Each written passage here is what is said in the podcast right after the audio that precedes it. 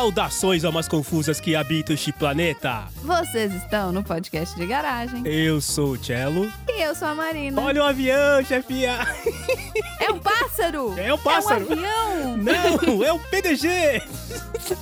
Deuses! Quando você era criança, chefinha, você se lembra de alguém fazer com você ou você já fez esse uso do aviãozinho para alimentar um, um ser de menos cidades? O aviãozinho é uma técnica milenar, desde antes que não tinha avião. Foi inventado primeiro que o avião, né? Era o pterodátilozinho. Olha o peridente. É, Como é que é? Olha o né? pterodáctilozinho. Ah, é isso, né, chefinha? A gente veio aqui pra falar de avião, aviação, viagem de avião. É essa a história mesmo, estagiário? É isso que tá na pauta? Isso é tanta saudade de viajar de avião que a gente vai ficar falando agora de avião, entendeu? É. Vai ficar igual velho falando de quando No meu "Ah, que tempo, que eu quando eu viajei. podia viajar, né? Eles serviam refeição no Não é? avião. E podia fumar dentro do avião. Nossa, aí tinha área de fumante. Gente, millennials, tinha área de fumante no avião. Dentro do Era muito avião. surreal. Mas é óbvio, né? O PDG ele é sempre o contraponto, né? Porque se você é uma confusa que está ouvindo esse episódio, já acompanha o PDG, você vai ver que de vez em quando a gente consegue trazer um pouquinho de informação. Bem de vez em quando a gente consegue. Porque, né? Afinal de contas, a gente sabe que tem muitas, muitas, por volta de 80 pessoas que nos escutam. Então a gente quer, né, fazer uma diferença. E a gente trouxe aqui alguém que é conhecedor do assunto, que sabe dizer sobre o assunto, sabe falar. Sim. Se não sabe, a gente acredita porque ele fala com convicção, e esse é o principal ponto. né? Exato. Fabioca, a mente brilhante do PDG está aqui. Nós. Estagiário, por favor, uma salva de palmas para Fabioca. Fabioca está aqui novamente com a gente. E Fabioca, a pergunta para você não poderia ser outra nesse começo. Eu quero que você primeiro responda, mas durante o episódio nós vamos discorrer um pouco mais sobre o assunto, ok? Santos Dumont ou Irmãos Wright? ah, não! Ah, não! Que bosta! Tô vendo que a pergunta de alguém foi sequestrada ali na cara dura. Literalmente. Eu acredito assim, que o Santos Dumont foi mais autêntico na demonstração dele, porque ele fez isso a olhos vistos, no meio de Paris, e um monte de gente viu. Os irmãos Wright fizeram antes, mas na minha opinião, fizeram de um jeito que ninguém viu. Então, ah, a gente voou lá no campar e tal. Nós Na surdina. É, então assim, como eu acredito que os americanos gostam bastante de defender que eles foram os pioneiros numa série de coisas, então Uhum. eles defendem bastante, olha, não, eles falaram um dia antes, eles fizeram um dia antes, então um dia antes. Não foi um dia antes, não faço ideia de quanto tempo foi antes. A questão é que eles fizeram de um jeito que você tem que confiar na palavra deles, Sim. e o Santos Dumont fez a olhos vistos. Eu gosto mais do Santos Dumont nesse aspecto, mas historicamente, se os irmãos Wright não são os batoteiros, como se fala por aqui, né? Eles fizeram primeiro, então acho que a resposta é por aí. América é aquele esquema de fomos pra lua, né? Ninguém viu. Fizeram as fotos ali em Los Angeles no estúdio. Pronto. Aí tudo bem, vamos discorrer. Para com isso, Marcelo, senão daqui a pouco eu vou declarar que você não é digno de usar o computador que tá na sua frente, Marcelo. É verdade, é verdade, Fabioca, você tá certo. Vamos você parar tá com essa certo. discussão agora. Vamos parar com Não, isso eu agora. não quero estar certo. Eu quero que você veja outras coisas. Só isso. Quem mais, chefinha? Quem mais aqui vai, vai viajar? Olha só, bom trocadilho do carinho. Vai viajar na maionese com a gente. Na maionese. Aqui a gente só viaja na maionese ultimamente. André tá aqui com a gente, vindo diretamente dos estúdios do Sessão Aleatória. A gente não teve que fazer ele assistir um filme pra estar aqui. Ele tá aqui de livre e espontânea vontade. Um pouquinho de cima da hora, um pouquinho em cima da hora. Não vou me, né? não vou me negar, mas, né? Esse modus operandi aí já tá manjado. André, conta pra mim. Existe viagem de avião após a executiva? Existe. É uma merda. Mas existe. já era uma merda antes, né? Só que você sabe o que poderia estar sendo melhor. Essa é outra Tem diferença. outro mundo ali, né? A tão poucos metros de distância, tem outro mundo ali na frente, né, cara? É, exato. Então, pra gente viajar um pouquinho mais na maionese, vamos abrir a porta da garagem.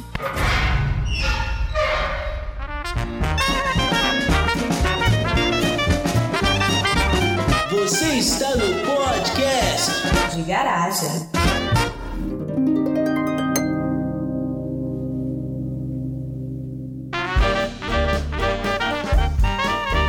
O André considera a Economy Plus ou coisa do tipo? Ou a economia é tudo economy mesmo? Não, eu já fui, eu já fui em todas as possíveis e imagináveis, né, cara? Existe diferença. Tem diferença. né? Ah, Economy sim. Plus. Eu não fui na mais chique, meu bolso nunca permitiu.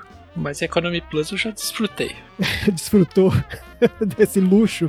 Você ter 10 centímetros a mais É. pra você botar na perna. 10 centímetros a mais É, durante o duas horas. feeling foi esse, mas psicologicamente funcionou.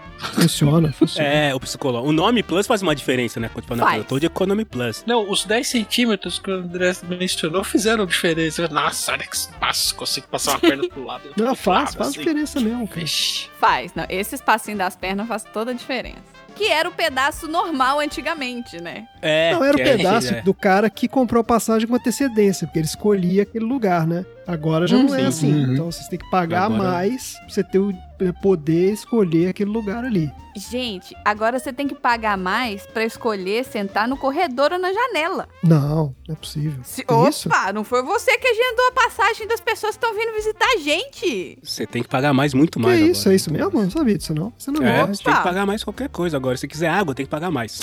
Mas já estamos divagando. Vai, Marcelo, vai. Antes da gente entrar nas histórias, eu queria, assim, nessa mesa hoje, temos três pessoas que trabalham com TI, que sou eu, o Fabioca e o Andrezinho. E temos a chefinha que é uma usuária de TI. E tem um termo na, na aviação que eu gostaria que o Fabioca desse uma, um- uma breve explicação pra gente, que é mais ou menos parecido com a questão de TI, que no TI você tem o backup. Aquela velha máxima de que, pô, quem tem um backup não tem nada, quem tem dois tem um tal. Mas então, Fabioca, existe um termo que é redundância, que tudo no avião, os sistemas são todos duplicados, porque se um falhar, o outro tá lá. É isso mesmo? Funciona mesmo esse negócio? Como que é? Dá uma breve explicação pra gente. Tem que ser, não só duplicado, triplicado, quadruplicado. O avião, se ele tiver um problema, não dá pra dar seta, encostar, parar e ver o problema, É, né? não tem No aquela a, a Encosta no faixa, grau. né, de, do acostamento. Não tem acostamento no céu. Não tem acostamento, não vai ter triângulo, não precisa correr atrás de galho de árvore, enfim.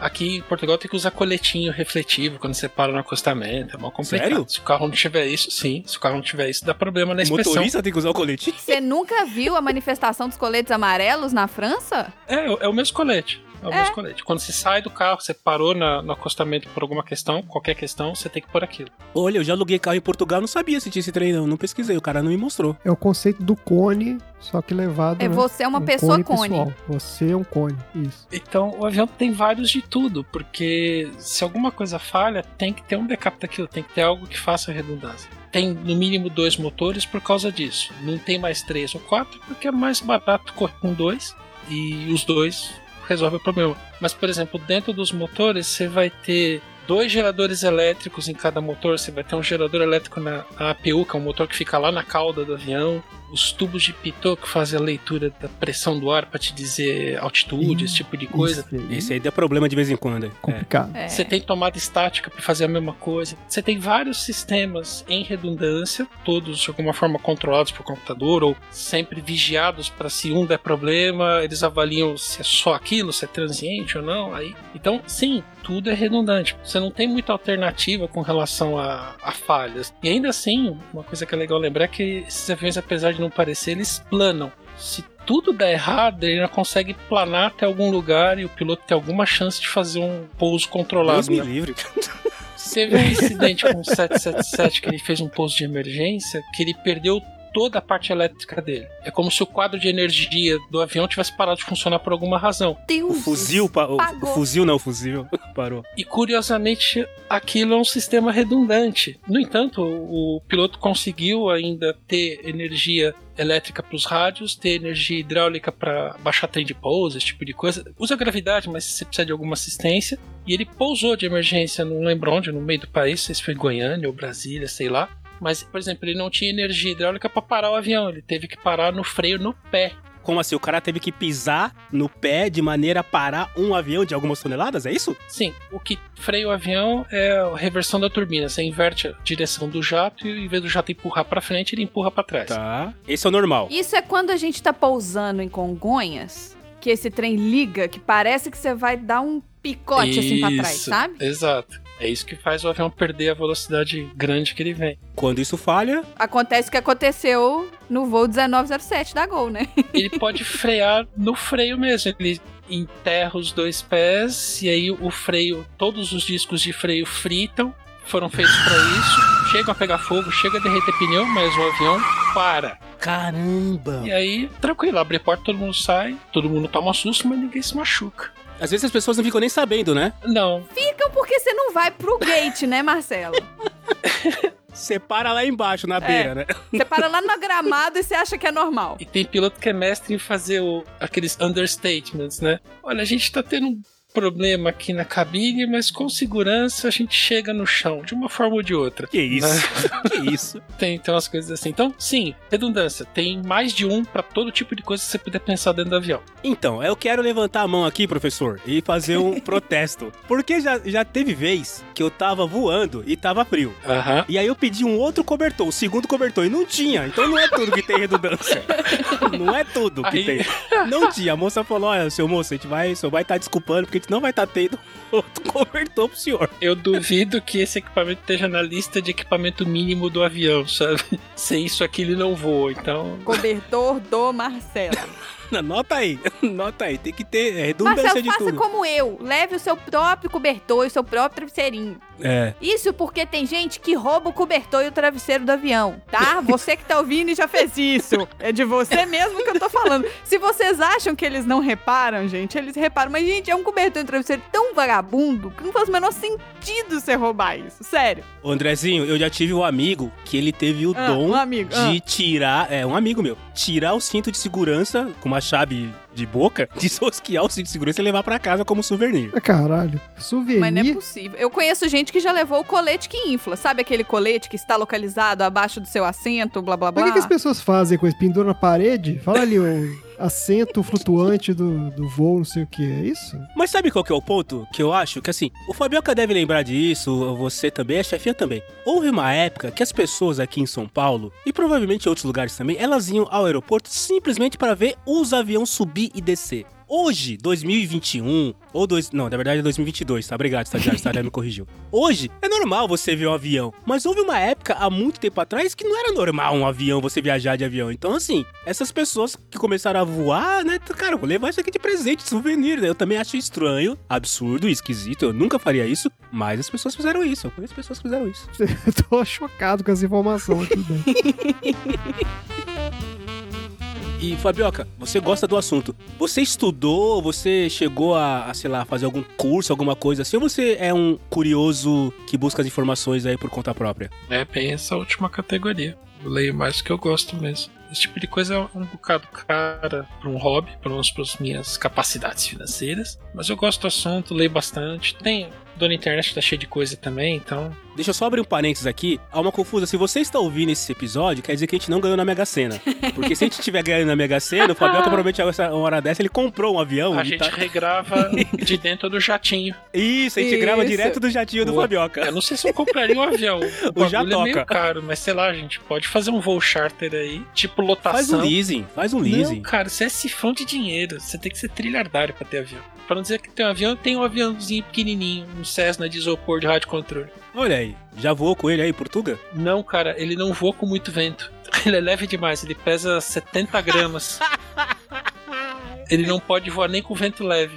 Que sensacional. Não, Fabioca, tem aqueles negócios de clube de aviação, né? Você pode se inscrever lá. Você não vai ter seu próprio avião, mas você pode ir lá de vez em quando e, e voar, não pode? Foi exatamente o que a gente fez terça-feira passada. Olha aí! Ah, olha aí. Olha Conte aí. aí, conte a aí. gente foi lá conhecer o clube, tem que se filiar. É mais assim, para você ter uma, uma licença da Federação Portuguesa de Aeromodelismo e tal, para poder praticar, para poder fazer uso de, de aeródromos, né?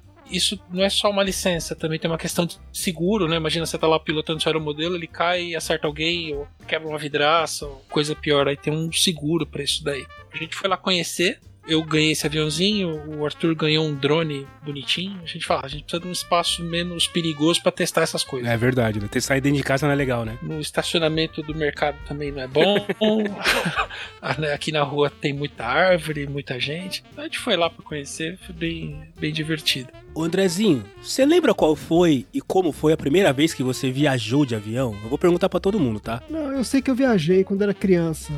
Algumas poucas vezes, mas assim, não lembro, não lembro disso, não. Nada assim, nada que marcou. Não, não. E agora, tipo, depois de velho, eu até fiquei muitos anos sem voar, cara. Fiquei muitos anos mesmo. Depois, mais velho, eu acho que foi uma viagem que eu fiz, que eu tava na faculdade, cara. E a gente foi fazer um trabalho no Rio Grande do Sul. Olha. Fui dar um curso lá. Então, na minha cabeça, a primeira vez foi essa. Mas eu sei que eu viajei antes, que eu viajei quando criança. É, viajar com criança no avião requer uma certa coragem e uma certa paciência, né? Não só de quem dos pais, como dos passageiros ao redor.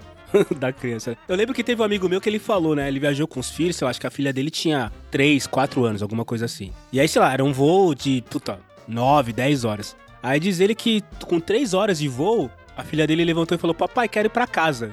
Não É. tem como ir pra casa. Cansei. Tem como ir pra casa. Não é assim que funciona, linda. Não tem essa, né? Mas cara? eu passei por uma também, porque criança é complicado mesmo. Eu lembro de um, um voo particularmente complicado. Acho que foi o pior voo que eu já peguei na minha vida. Olha aí, é isso que a gente gosta. Olha aí.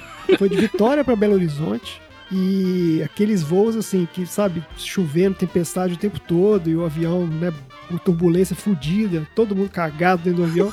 Porque nessa hora, até o Valente que fala assim, não, eu não tenho medo de avião. Nessa hora, meu amigo, É, é, é essa hora, o cara. bicho Todo pega. mundo.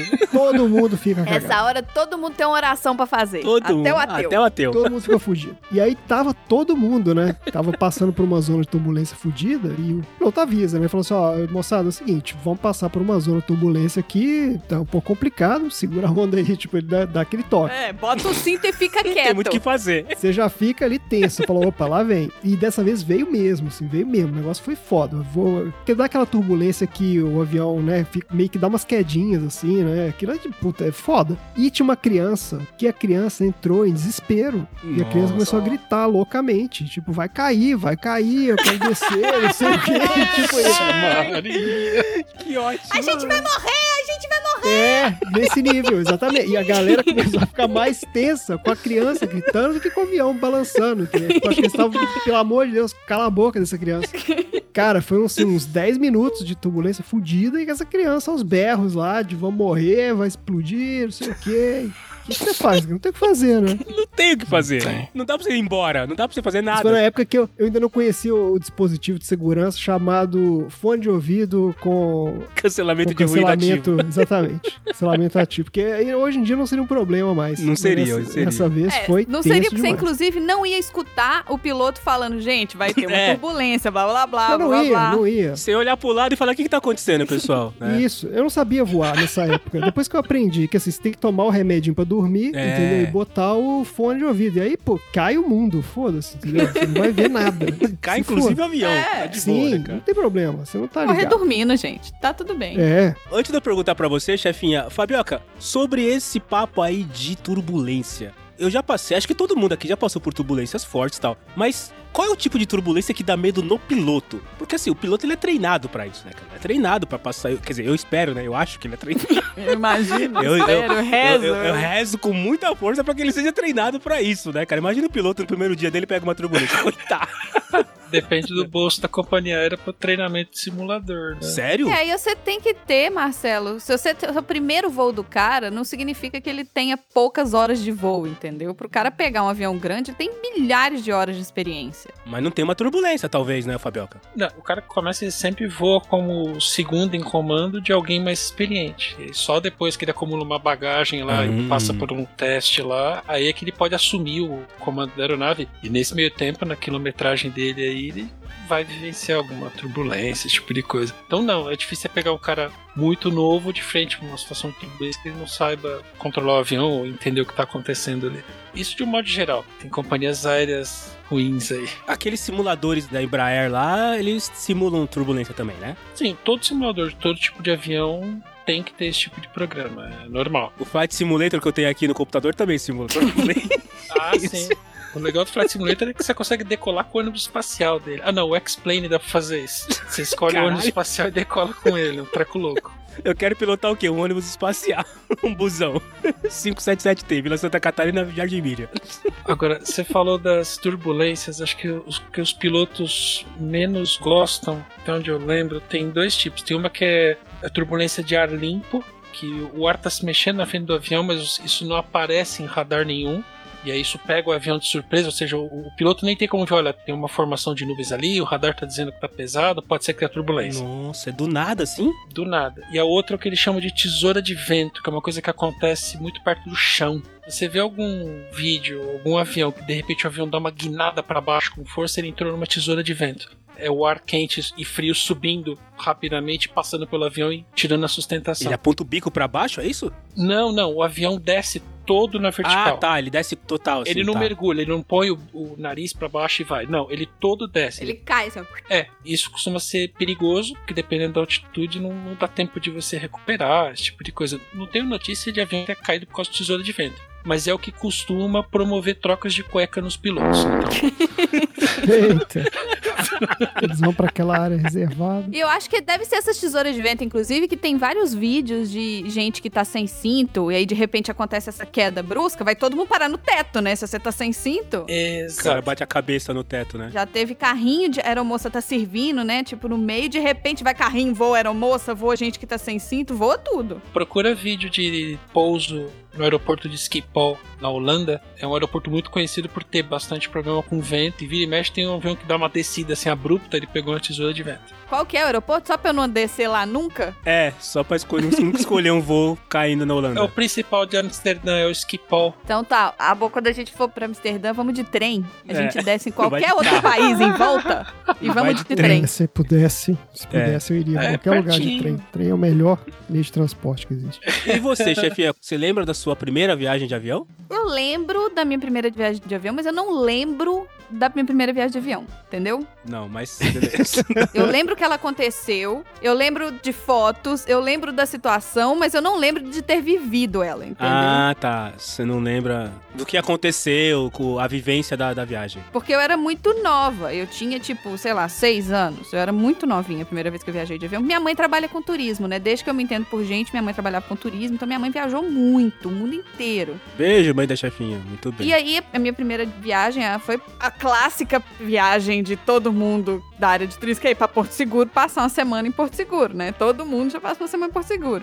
Só que a viagem que eu me lembro, a primeira viagem que eu fiz foi uma viagem internacional que eu fiz com meu pai, teve uma turbulência muito forte e caíram as máscaras. Ai, caramba. Eu nunca vi cair máscara. Sabe aquela coisa que eles falam assim: ah, com as máscaras de oxigênio caem em cima da sua cabeça, aí você primeiro põe da pessoa a sua, pra depois pôr da pessoa do seu lado? Nossa senhora. Que aí despressuriza a cabine, é isso, né? Isso. Despressuriza. Eu vou- daqui a pouco eu vou pedir pro Fabio explicar o que que é despressurizar. Mas tudo bem.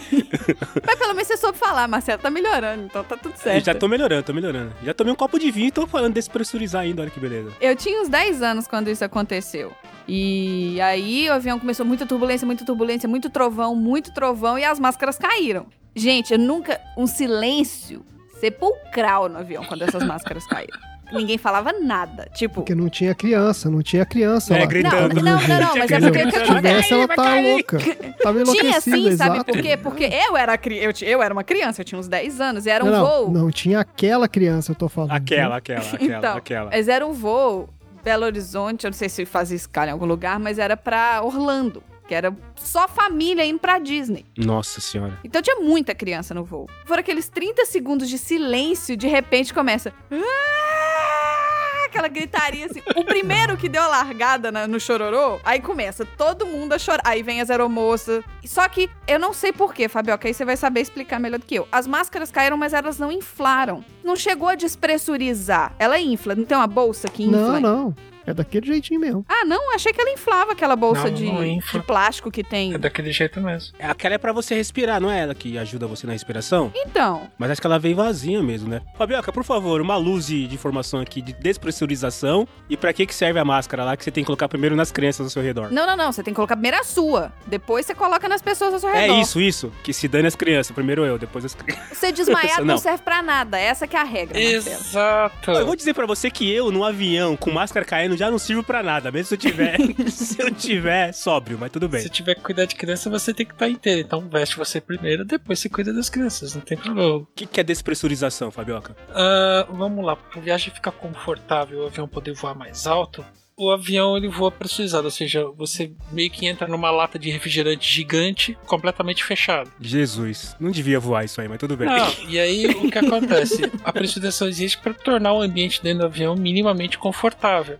Descobriu que quanto mais alto você voar, Hum, menos ar você tem para mergulhar ou passar por dentro, então o avião voa mais rápido, gasta menos combustível. O problema é que lá no alto não tem oxigênio, não tem ar para as pessoas. Fora que é menos 40, menos 50 graus de temperatura. Então tem outro problema com os humanos em relação a isso. Aí você pressuriza o avião de maneira a manter uma atmosfera respirável ali dentro e poder controlar a temperatura ali dentro do avião. O avião não pressuriza a, a mesma pressão que estaria ao nível do chão, ele é um pouco menos que isso. Senão a estrutura do avião precisaria ser muito forte para aguentar essa pressão, é capaz dela rasgar ou coisa do tipo.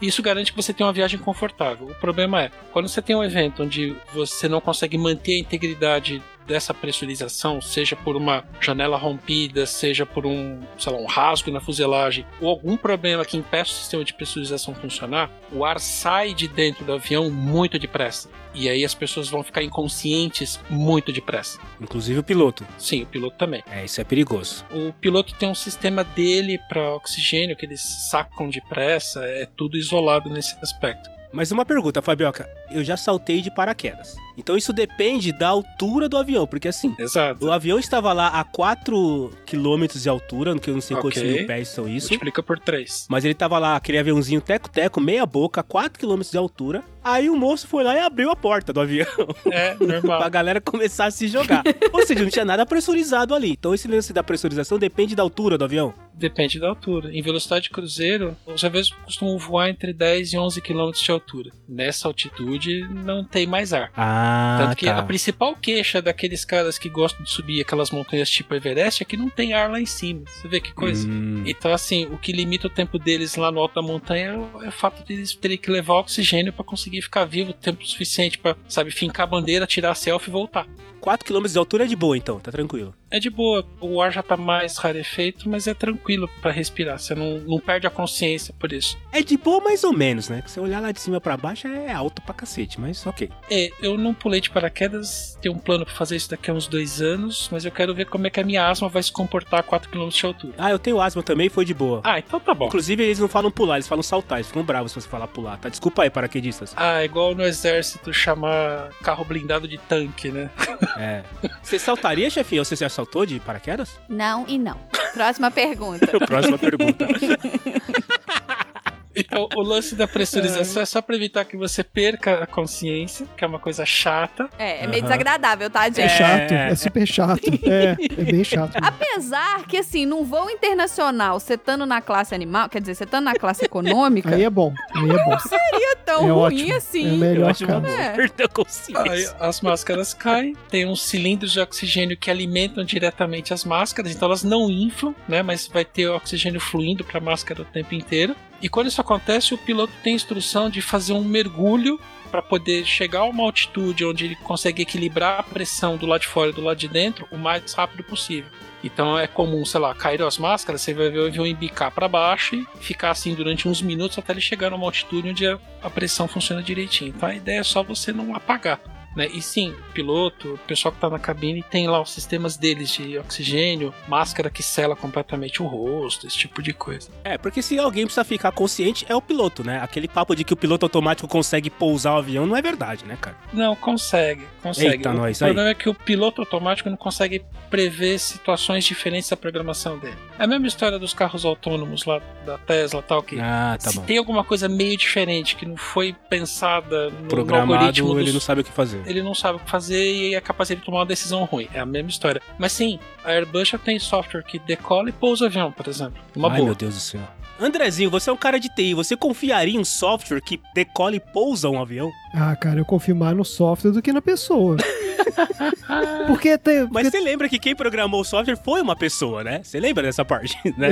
Quem testou o software, quem jogou o software e falou, ó, beleza, testamos aqui no QA, no bit de qualidade, tá legal, pode botar na produção. Você sabe É, disso, né? Sei lá, cara. sei lá. Mas não, eu, eu confio, eu confio no software. O problema é o. Até porque tem também esses sistemas embarcados, eles têm, né, esse lance da redundância aí que o Fabioca falou. O problema, de fato, é que é, a gente sabe, né, o software ele não vai prever nenhuma situação extrema nem nada disso. Muitas vezes o cara também não vai conseguir resolver muita Também, coisa. é, né? também- também Aí não, tem né? que ter, por isso que tem que ter a combinação dos dois, né? Na real, os Exato. dois são falhos. Mas geralmente os, os humanos têm respostas melhores para situações diferentes. O software É, não, não programadas, né? não vai conseguir fazer isso direito. O software é muito 0 ou 1, um, né, cara? Ele, se for isso, eu faço É. isso. Se for aquilo, eu faço isso, né? Ele tem alguma heurística, digamos assim, vai para ele tentar perceber um comportamento, tomar uma atitude em cima desse comportamento, mas é ainda algo que ele conhece. Tem situações que não. Tem que ser uma pessoa lá a entender o que está acontecendo e tomar decisões. É que o problema do software também é que ele depende muito da qualidade do dado que tá entrando ali, né, para tomar decisão. Então o que acontece muitas vezes, eu sou um assíduo espectador aí do desastres aéreos, essas coisas.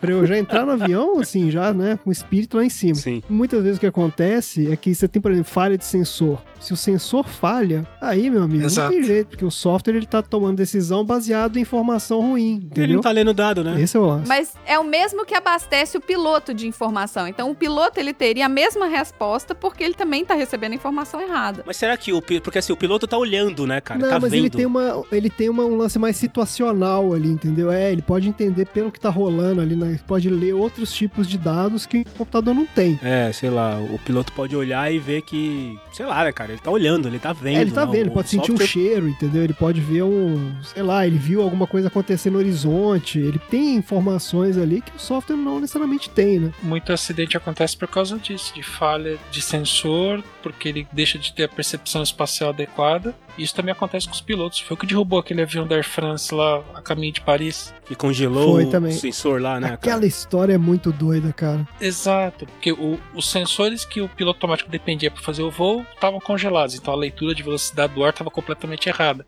O cara que estava no comando não tinha muita experiência, tava uma noite escura, então ele não tinha referências de horizonte, de lua, do que quer que seja, para dizer, não, a gente está perdendo altitude. Deu no que deu, o avião foi descendo numa espiral até chegar no chão. É, então, porque os dois estavam agindo com informação ruim, né? O piloto automático, porque não tinha informação do sensor de velocidade, e o piloto, o cara que tava pilotando na era, o copiloto, né? Ele não tinha a visibilidade, né? Ele não sabia, não conseguia enxergar a linha do Não horizonte. tinha visibilidade e não tinha instruções adequadas para lidar com aquilo. Se ele não tivesse encostado nos controles de voo, o avião não tinha caído. Sério? É, exato, porque o, o piloto automático ia manter, Porque o né? computador de bordo ia manter a trajetória. É, Nossa, Né? E cara. o computador percebe que ele não consegue calcular a velocidade, mas ele presume que. assim, vou manter. Exato. Pela simulação, passado um tempo, não lembro quanto tempo, mas pouco, os tubos de pitot iam descongelar e a leitura ia voltar pro normal. Putz, então na verdade o avião caiu porque o cara quis tomar a- as rédeas da situação ao invés de deixar pro computador. Isso, foi meio isso. Mas ele não tinha informação suficiente para tomar essa decisão. Foi uma pena. Porque soaram uns alarmes dentro da cabine também. Então o cara também ele ficou confuso. Porque ele começou a ter uns alarmes que não faziam sentido com o que estava lendo né, nos instrumentos. Se ele tivesse confiado no instrumento e não no, no alarme, deve ter várias coisas ali. Esse é um dos melhores episódios de desastres aéreos, inclusive. Recomendo. Recomendo Muito bom. Assistir. Recomendo. Porque você aprende muito, cara, nesses, nesses programas. Você fica meio, né, cagado também. Mas você aprende muito. Esses programas são bons. Meu Deus do céu. Perguntei pra vocês da primeira viagem porque eu lembro muito claramente da minha primeira viagem de avião. Eu trabalhava no- numa empresa chamada Brastemp. Brastemp patrocina nós. E a Brastemp que fabrica geladeira. Beijo, geladeira. Manda beijo pro geladeira, chefinha, também. Nossa senhora, beijo, geladeira. Olha as referências do Marcelo. Manda beijo pro geladeira também. Sequência de... Desculpa, geladeira. E a fábrica de compressores de geladeira era em Joinville. E acho que eu tinha 18 ou 19 anos, sei lá, isso acho que 95, 96, alguma coisa assim. E aí a gente ia pra Joinville lá pra conhecer a fábrica, blá blá blá. E aí fomos pra Congonhas e aí entramos, né, no avião. E assim, eu nunca tinha viajado no avião, nunca tinha ido no aeroporto, né, cara? Nem vi os aviões subir e descer, nunca tinha ido no aeroporto. Aí fui, entrei no avião, eu e mais dois colegas de trabalho. E aí depois de 30 minutos parados dentro do avião, e assim, imagina, cara, você nunca entrou dentro do avião. Então pra você tudo é normal, né? Tipo assim, a gente entrou, ficou sentado e 30 minutos o avião não saiu do lugar, ninguém falou nada. Pra mim era normal, sei lá, deve demorar, os caras devem estar enchendo pneu, deve estar calibrando gasolina, vendo se o nível de óleo tá bom, sei lá, né, cara? Deve ser isso mesmo, É né? porque o piloto tá colocando as malas no porta-mala, entendeu? É, tá colocando as malas no porta-mala, vendo o pedágio, sei lá o que ele tá fazendo. E aí, 30 minutos depois, veio aí o comandante, né? O comandante Freitas, todos eles têm sobrenome, né? Nunca é o comandante Márcio, o comandante José João. É tudo sobrenome, né? Comandante Freitas, comandante Souza. E aí veio o comandante Almeida. Atenção, senhoras e senhores passageiros, é, estamos com um pequeno problema na aeronave e vamos ter que trocar de aeronave. E aí você pensa, né? Trocar de aeronave? é, não parece ser uma coisa muito legal pra primeira vez que você tá viajando num avião. E aí, meus amigos, eu, assim, hoje eu, eu não tenho medo de viajar de avião, até porque se cair, caiu, né, cara? Não tem muito o que fazer, né? E segue a vida. Ou melhor, não segue a vida, É, né? Mas. né, Segue após né? vida. Segue após vida, né? É, não é só segue, segue após aí, vida. né? Eu não tenho medo de viajar, não, mas por um tempo, cara, como a minha primeira experiência foi pegar um avião que teve que trocar porque tava com problema, que tipo de problema faz você trocar o avião? Porque, de novo, tem redundância, tem uma porrada de coisa, um monte de cheque. Quando o cara chega à conclusão e fala, cara, é, realmente é melhor trocar o avião, é porque o negócio é sério, né? Não, mas eu, eu gosto com, com troca de avião, eu me sinto bem. Você gosta? Os caras falam que tem que trocar de avião. Como assim, Andrezinho? Não, é, mas é, porque os caras estão fazendo o trabalho deles, porra. É muito melhor, cara, você falar assim, ah, vamos trocar de avião, do que você, igual aconteceu comigo, que a gente tava, né, já tinha decolado, já tava, tipo, uma, umas- uma hora de voo, mais ou menos, e o cara entra, assim, no comunicador lá, o Ih, piloto, rapaz, fala né? assim, viu, gente, Devia ter trocado de avião. exato, devia ter trocado. Gente, é o seguinte, é, acabamos de perder aqui uma, um dos motores, mas tá tudo bem, então nós estamos retornando aqui pra de onde a gente saiu, a gente vai, né, trocar de avião. Mas, tipo assim, meu amigo, você tem dois, você acabou de perder um, e a gente ainda tem mais uma hora de voo agora com um só. Pra que que o cara deu essa informação? Eu não entendi pra que Não que o precisa, cara eu acho que eles são sádicos. Eu acho que eles são sádicos. Não precisava. Ele podia ter falado assim, ó, a gente tá com um pequeno problema aqui, a gente vai voltar e vamos verificar o que aconteceu. Né? O cara falou, o cara falou assim, Esqueci não, minha carteira, né? Eu esqueci minha Você carteira. sabe, né? que Ele falou assim, não, não se preocupem porque o avião voa com um tranquilamente. Eu pensei, porra, com um. Só que quem tem um, né? Como diz a regra do, da TI, quem tem um não tem nada. Exato, exatamente. Quem tem dois tem um, né? Esse foi cagado. Então, assim, quando o cara fala assim, ó, vamos trocar de avião, eu falo, pô, ótimo, beleza, resolvido o problema. Porque se tinha algum problema nesse aqui, no outro não vai ter. Porque a chance de ter é muito pequena, entendeu? O foda é quando o cara fala assim, não, a gente tá verificando o que tá acontecendo. E você fica cinco horas na pista e não resolve nada, entendeu? Aí é dureza também. Não, já teve uma vez que eu tava num voo e o cara falou que os freios estavam com problema e que eles iam continuar voando, né? Fazendo aquela voltinha em volta do aeroporto pra testar o freio. Aí, tá vendo? Eu falei, como que o cara testa o freio no alto? Pelo amor de Deus!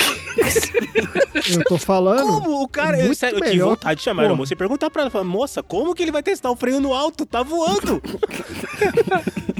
Ô, Fabioca, a primeira pergunta. O piloto, ele tem que falar o que tá acontecendo mesmo ou ele é sarcástico? Ou ele é sádico. É, isso, sádico, exato, isso, isso aí, isso aí. Olha, eu não não sei se tem uma norma pra isso, mas eu acho que é boa prática, porque. Não. Sim! Já li uma história de um A340 que perdeu completamente um motor em voo. Ele tem quatro motores, mas ainda assim, pela decisão da área técnica da empresa, é melhor retornar o voo. Ele tinha decolado a uma hora e meia e era um voo desses tipo Sydney, London, coisa assim, né? Nosse. Um milhão de 10 horas. horas de voo. Optaram por voltar, mas ele comunicou exatamente tudo que aconteceu. Pra quê? Então, cara, não Pra sei. eu- quê, não? Mas aí eu acho que assim, quando você fala um negócio como estamos sem um motor, você corta qualquer outro argumento das pessoas falando assim, mas eu tô atrasado, mas eu tenho uma reunião. Você fala, moça, é o seguinte, uma opção é chegar vivo, outra É opção você perder a sua reunião, né? é. Não, tá certo, concordo. Teve um A380 que perdeu o motor quase no destino. Cara, eles continuaram o voo, pousaram o avião numa É. boa. Nem foi um pouso de emergência, daquele de parar no meio da pista, pôr as esteiras para o pessoal descer né, no escorregador tal. Não, foi normal. Ai, o escorregador, gente, olha, eu queria falar não, mas o dia que eu tiver que descer nesse escorregador, depois que já desceu, já parou, já tá todo mundo bem, nada explodiu nem pegou Você vai fogo, descer, eu vou descer. Mãozinha pra cima assim! Ah, é só diversão. Ai, é só cara. diversão. Cara, eu acho que é, é too much information, Fabioca. Não, Não, que bom que eles precisa. trocaram. Não, é legal trocar, mas não precisa me avisar que tá É, eu não acontecendo. sei, cara, eu tenho essa impressão também que é too much information. Porque o que, que você vai fazer com essa informação ali, naquele momento? nada. entendeu? Nada. Você vai ficar mais Você vai calar a boca das pessoas, é isso que você vai fazer. As pessoas vão ficar quietas, não vão encher Mas o ninguém saco. tá sabendo. Olha só, a situação que o Fabioca relatou aí. Você tá chegando no destino, falta uma hora e meia de voo. Você perdeu um motor. Pra que que você vai avisar pra galera? É, Entendeu? não, Pra quê? essa eu Porque, assim, concordo. não tem o que fazer. Não, não, não. Entendeu? A gente vai chegar lá. peraí, peraí. Ah. É, é que esse motor foi assim fabuloso. Tem vídeo dele caindo. Ah, explodiu? Foi um treco assim Ah, tá, é. não, aí- Ah, tá. Porra, Onde é que eu vi? Onde é que o motor parou de funcionar ali? Vocês devem ter percebido. Ele se Ah, então Ai, assim, caralho. gente, explodiu um motor, como Um vocês motor viram desprendeu. aí, né? Explodiu o motor, mas fiquem tranquilos. Nesse caso eu acho que vale É, informar. aí- Sim, tá sim, tem, não, tem vídeo isso daí. Procura perda de motor no Caralho. A380, você vai achar esse vídeo aí. Só que tava perto do fim, então, ok, vamos prosseguir até o final, porque o avião continua estável. O avião que tem dois motores, ele também tá estável, mas aí é decisão ou norma da empresa, procedimento geral, ou do piloto decidir o que fazer. Você acabou de decolar, porra, dá meia volta e, e pousa isso aí. Mas, mas, Mas aí, Fabioca, nesse aí caso, tem, tem- tem um ponto, ele, peraí. ele é pousar de qualquer jeito. O Marcelo tá tenso. Não, eu tô, Ah, cara, eu tô suando aqui. Tá nervoso.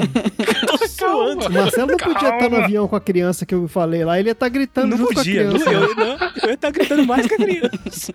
Ô, Fabioca, vamos lá. Tem quatro, quatro motores. Se o motor chegou a desprender e cair, quem me garante que a porra do Durepox que tá segurando os outros três motores não vai soltar, Não, velho? mas nesse Não, caso. eles acharam. O motor teve um problema e todo. Sabe aquela hélice gigante que você vê na, na entrada do motor? Tudo aquilo caiu. O resto do motor ficou acoplado ali. O motor não Tá caiu maluco. todo, mas Meu Deus. quebrou de um jeito que ok, não Eu dá pra suando. continuar. Não, relaxa. Vamos voltar pro começo. Volta, pelo amor de Deus. Que bom que eles decidiram trocar o Ufa. avião, porque assim, a equipe de solos técnicos faz a vistoria do avião e libera o avião para voo ou não. Se o pessoal de solo disse que o avião pode voar, é porque o avião cumpriu a, lista mínima de equipamento que chama. Olha, com isso, isso e isso você voa. Se não tiver esse aqui, você não pode voar. O mecânico nem entrega o avião para voo se não cumprir a lista. Só que a última decisão é do piloto. Então, assim, o técnico fala: olha, tal coisa não tá funcionando, tal coisa não tá funcionando, mas tá dentro da, da lista de equipamento mínimo. Só que aí o piloto decide: não, isso aqui é importante porque lá no destino esse sistema ajuda. É, eu preciso ir pra casa porque minha- meu filho tá me esperando. Então nós vamos, de qualquer jeito. Marcelo, calma, O Marcelo. Marcelo tá muito tenso. Que bom que eles trocaram ainda em solo, porque aí o piloto não decola com o problema, digamos assim. É porque trocar no ar, gente, não vai ser legal.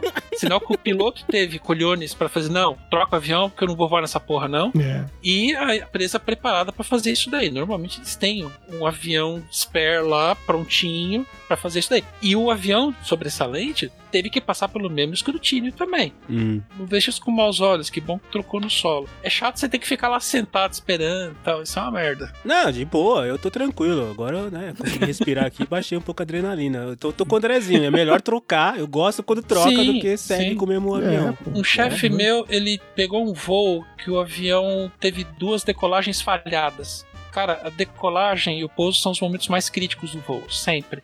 A decolagem então é a pior de todas, porque o avião tem que ter o desempenho máximo para sair do chão e ganhar altitude. Porque assim, o avião plana, mas de preferência, se você estiver bem alto, você tem mais espaço para planar. Tá. Se você estiver baixinho na hora da decolagem, cara, isso é horrível. É, planar aqui na 23 de maio do lado do aeroporto de Congonhas não é muito fácil, né?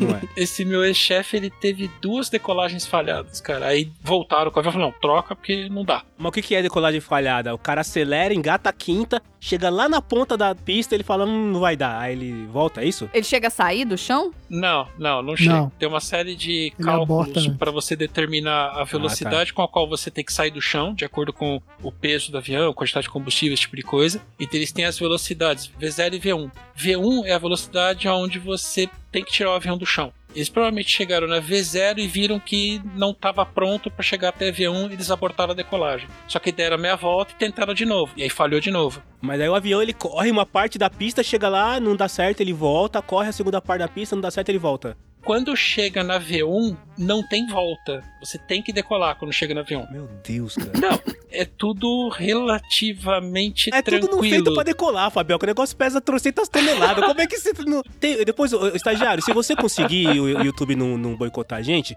o Leandro Hassum, que é um humorista conhecido aqui no, no país, ele fez um. Esses podcasts aí de YouTube agora, que não sei como é que chama, e ele conta que ele, assim, cara, ele é maluco de medo de avião. E ele fala, cara, não é feito pra voar. Pesa trocentas toneladas, o combustível é explosão. Ele fala que ele tem a sensação que quando o, voo decola, um piloto olha pro outro e fala, cara, não é, ver- não é, não é que funcionou, né? Que o negócio conseguiu sair do chão mesmo.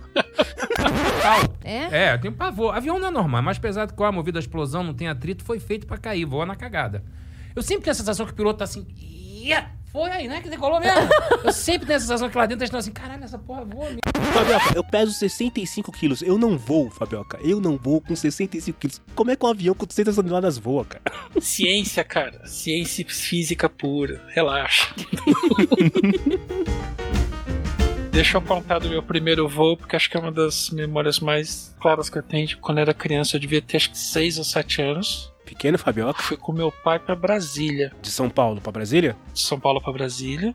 Fomos visitar o tio Brasil. Eu tenho um tio chamado Brasil. Olha aí. Olha aí. pro tio Brasil. Esteja ele onde estiver, o tio Brasil. Beijo pra ele. Deve estar em Brasília, se já não tiver muito velhinho.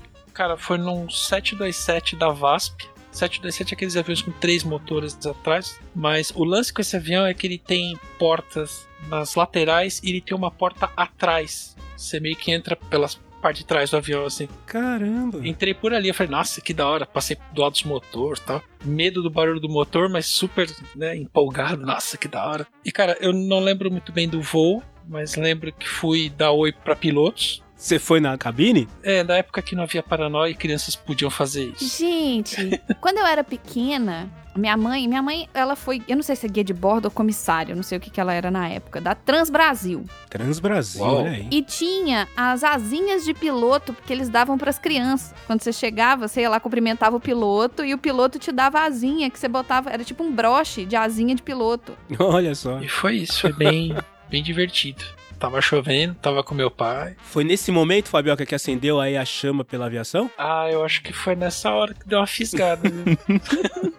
Fui contaminado pelo vírus. Ok. E aí? E histórias, então, ruins de aviação? De viagens? Nós já contamos algumas aqui, já começamos, mas aí? Não, mas viajar em si é uma merda. Tipo assim, viajar é uma delícia. O É. problema da viagem é o trajeto, É o entendeu? trajeto, né? É o translado, trajeto. é. É. sempre uma perrengue do cara. Se a gente pudesse ter, como é que chama aquele negócio do Star Trek, né? Um teletransporte, que demore 10 horas. Você vai perder 10 horas do seu dia, não tem problema. Não tô falando de tempo, ah, porque demora muito pra chegar, não, mas você tá me desmaterializando e mandando pro outro lado e tá tudo certo, entendeu? Quando a gente sai daqui de casa pra gente visitar alguém, por exemplo, no Brasil, são 24 horas quando você pega um voo direto. Que a gente tem que contar do que a gente chama de porta a porta. Ah, tá. Porta a porta é o rolê. Então, desde o momento que a gente sai de casa até o momento que a gente chega na. seja lá onde a gente for dormir. Isso a gente tá falando do voar, do, do- que a gente falou tudo até agora foi do tempo que a gente voa, está dentro do avião voando. Sim, sim. Mas aí tem, você tem que chegar três horas antes. Mas aí pra você chegar três horas antes, você tem que sair cinco horas antes, porque tem trânsito. Aí você chega no aeroporto, comida do aeroporto custa um vintém, né? Custa um bilhão de dólares um pão de queijo murcho. E aí você tem que passar pela fila da alfândega, fila da imigração, fila do raio-x pra você poder entrar na sala de embarque. Então, assim, é muito cansativo e doloroso você viajar de avião. Agora, eu tava lembrando de uma coisa que aconteceu comigo aí, que você tá falando que o avião teve que voltar. O avião já teve que voltar uma vez comigo, e isso atrasou em quatro horas o meu voo. Foi o seguinte, tava todo mundo dentro do avião, sentadinho, bonitinho, nananã. Gente, então nós vamos entrar na fila pra decolar, porque quando você tá em aeroporto muito grande, o avião ainda já não basta todas as filas que você entrou pra tá lá, você entrou na fila do avião check-in. o, o avião entra numa fila pra ir pra pista, entendeu? Aí você tá lá na fila, né? E sim, o avião já saiu, já tava, sei lá, meia hora atrasado pra sair, pra decolagem. E aí tamo lá na fila. E a fila é assim, tinha 20 aviões na frente, é uma fila imensa. Na hora que a gente chega na pista, você tá vendo a pista. É só você falar, moço, acelere e vai. O piloto vira e fala assim: senhoras e senhores, temos que voltar ao gate. Porque tem uma passageira passando mal. Se tiver algum médico a bordo, por favor, se identifique as aeromoças. Eita. Aí, vo... aí, gente, aí todo mundo, não, que voltou, né? Aí volta, você vê todos aqueles aviões na fila dando tchau pra você. Tchau, otário, vai ter que entrar na fila de novo. aí volta pro gate. Só que na hora que volta pro gate, a pessoa não desce do avião, não é assim. Primeiro, você não tem um gate disponível pra quando você quiser, É. se você não tá programado. É, então exato. para e espera. Mas aí, se a pessoa tá passando mal, ela não pode simplesmente descer do avião. Você não pode jogar a pessoa, abrir a porta e jogar a pessoa e Vai, vambora. filha, se vira. e vambora nós. Aí tem que vir as ambulâncias com os bombeiros do aeroporto pra retirar a pessoa de maca do avião. Depois que retira, aí a gente escuta o comandante puto da vida, né? Senhoras e senhores passageiros, com aquela voz assim que tá segurando É, pra pra, não merda. mandar tudo a merda. tipo, senhoras e senhores passageiros, eu preciso muito do meu salário, porque se eu não precisasse, eu desceria junto nessa maca. E ir embora. É. Vocês que se fodam pra ir pro destino de vocês. Eu gostaria de contar com a compreensão de todos vocês, porque para que nós possamos retomar a decolagem, eu preciso preencher toda a documentação, né? De- detalhando o que aconteceu. Nossa Então, o Senhora. relatório precisa ser entregue para eles poderem liberar a aeronave para sair de novo. Não. A mesma aeronave que tava lá já pra decolar. Que já ela- tava na fila! Porque se ela voltou, tem que fazer tudo de novo. os Tem que explicar por que que voltou, você deu- entendeu? Aí, só que aí Senhora. foram mais duas. Aí o que que acontece? Os comissários começaram a servir o jantar. Falaram assim, É. quer saber, gente? Então, já estavam no horário mais ou menos do Ah, jantar. mas eles foram gente boa. Foram gente boa. Foram porque gente Tem boa. lugar, é, tem voo que eles não servem, não. É, É. cara, segura Não, aí. mas assim, é o sentido de esse é o jantar. Não me venham daqui a pouco, depois que decolar, pedirem outro jantar, porque não tem. Porque não tem redundância de jantar. Né? Exato. Não tem de cobertor, vai ter de jantar. Eu acho que redundância de jantar tem, mas pouco. Tipo assim, É. sabe, o cara pode fazer na, meio que na encolha e fala assim: Ah, será que tem mais um não sei o quê? O cara, ah, não tem, eu vou pegar pra você ali e tal. Mas meio que na, na brodagem, entendeu? Porque não tem pra Sei, todo sei. mundo, né? Uhum, tem tipo entendi. pra uma pequena. Se você Pequena fizer quantidade. amizade com o cara, eu acho que você consegue. É, porque às vezes você tem duas opções. Você tem a opção vegetariana e a opção não vegetariana. Então eles têm um pouco a mais de cada um. Mas assim, acabou uma, acabou, já era. Só o parênteses aí quando ele falou, fazer amizade com comissários, comissárias de bordo é a melhor coisa que você tem que fazer, porque é a pessoa que tem a sua vida na mão. Marcelo, não é fazer amizade. É você ser solícito, educado, gentil e compreensivo. Simples assim. Mas eu posso dar um broche do PDG, assim, pra fazer amizade? Pode, você pode dar uma caneca, pode dar um broche, pode chamar do meu irmão, tá tudo bem. É Mas pra- se né? você não fizer isso e você só for uma pessoa tranquila, calma, porque aí você não sabe. Eles começaram a se Só que aí começa a galera reclamando dentro do avião. É, aí começa aquela galera que começa a achar que eles são os mais importantes e começa a falar, não, mas eu tenho uma é, reunião. mas isso não, é, não pode ser. É, isso não é que não sei possível. o quê. Que não, não, não, isso é um absurdo. Dá vontade de falar, amigo, pula e vai a pé, cacete, né? cacete, vai a pé. O meu voo, que era pra chegar aqui às 5 da manhã, chegou aqui às 9 e meia da manhã. Só que normalmente, quando ele chega às 5 da manhã, é o primeiro voo do dia. Então, você passa na imigração assim, ó, rapidinho. Só que como ele chegou 9 e meia, Já tinha uma galera. chegou com outros aviões. Então já tinha uma fila quilométrica, só que, gente, sem ilusão aqui. Estou nos Estados Unidos, a imigração é extremamente xenófoba, tá? Assim, não tô botando panos quentes em lugar nenhum. Chegou junto com a gente dois voos que vieram do Oriente Médio. Aí já viu, né? Então eles estavam tratando todo mundo super mal. Todo, salinha? Tava assim, ó, devia ter fila, outra fila, como se não tivesse fila o suficiente, na pra ir pra salinha, entendeu? E aí, quando eu cheguei lá pra falar, o moço foi super educado comigo. Ele foi grosso com todo mundo na minha frente. Tipo, cinco pessoas na minha frente, quando você já tá naquela reta final pra ir pro guichê. Uhum. E eu falei, puta, vou pra. vou junto, né? Vai todo. Todo mundo foi pra salinha. Todo mundo, sem exceção. Mas comigo não. O moço foi mó de boa. Falou, não, mo, pode ir, não sei o quê. tarará. Aí eu contei, óbvio, né? A gente chega, a gente fala pouco, né? Ai, moço, era pra eu vou ter chegado 5 horas da manhã, mas aí alguém passou mal, aí teve que passar, não sei o quê. Eu tô muito cansada. Nananã. Mas você tava indo de onde pra onde? Você tava indo do Brasil pros Estados Unidos. São Paulo, Nova York. Isso foi no aeroporto de Guarulhos. Então, assim, gente, se você tá passando mal, não entra na porra do avião. Sério, sério, sério, sério. Sério, porque assim, a chance de não ter nenhum médico a bordo é muito Você vai grande. foder a vida de todo mundo. E o médico não costuma ser o MacGyver, né? É, Ele não vai te curar verdade, com um band-aid e um cafuné, né? Hoje em dia, inclusive, se você tá tossindo, você não devia entrar num avião. Vocês escutaram aquela história de que agora, depois de 11 de setembro, todo voo nos Estados Unidos tem um agente de segurança viajando? Isso é verdade ou é, ou é fake news? Ah, acho que tem não. Isso não, porque aqui volta e meia aparece vídeo de gente brigando. Vocês viram um recente aí que o comissário de bordo amarrou a pessoa com silver tape no assento? Foi com silver tape, foi. Por quê, cara? Porque o cara não queria ficar quieto. Tá muito doido lá, sei lá, começou a é, brigar com os caras e tipo, provavelmente do negócio de máscara, né? Porque aqui também tem essa galera que não, não quer usar a máscara e tal, aí quebra o pau. Pô, o cara amarrou o sujeito com silver tape na cadeira. Ele não vai sair não. E nós vamos, quando pousar, vou chamar a polícia, não sei o quê. E amarrou o cara, bicho. Cacete, cara, amarrou Então, assim, não tinha um agente de segurança dentro daquele voo, pelo menos. É. E quando é assim, é isso mesmo. Ninguém desce até a polícia entrar e tirar quem foi preso. É, aí chega o FBI lá e leva o cara. Polícia, o primeiro a sair do voo é o camarada que fez a graça toda, mas ele sai escoltado pela Polícia Federal, né? Algemado bonitinho. Assistam, galera. Tem um programa no Discovery Channel chamado Locked Aeroporto. Não, chamado Aeroporto. Ah, o aeroporto. É muito Nossa. bom, cara, porque ele mostra tudo isso. Ele mostra, ele mostra o dia a dia dos aeroportos. Ele é mais focado na Polícia Federal, fazendo ali a questão de antidroga, pessoas tentando é, viajar com documentos falsos. Mas mostra o dia a dia de alguns aeroportos. Cara, administrar um aeroporto, as pessoas que trabalham lá no- na torre de controle, que são os caras que falam: ah, você, você aí, pode pousar. Você não, segura aí, dá mais uma volta. Ah, né? Essa galera é foda. Essa galera são uma das profissões mais estressantes do mundo. Isso, é isso que eu ia falar, exatamente. Mas você imagina o cara que é o gerente do aeroporto. Manja quando você tá no aeroporto, você tá, você fala, eu quero falar com o gerente desse aeroporto. Eu gostaria de recomendar uma conta no Instagram. que eu tenho recomendado nos últimos 37 PDGs. É, e que eu acho que PDG agora, ela pela primeira disso. vez, ele se encaixa como uma luva. Agora faz sentido, chefinha, manda ver. Pra você que usa Instagram, sigam o arroba TSA.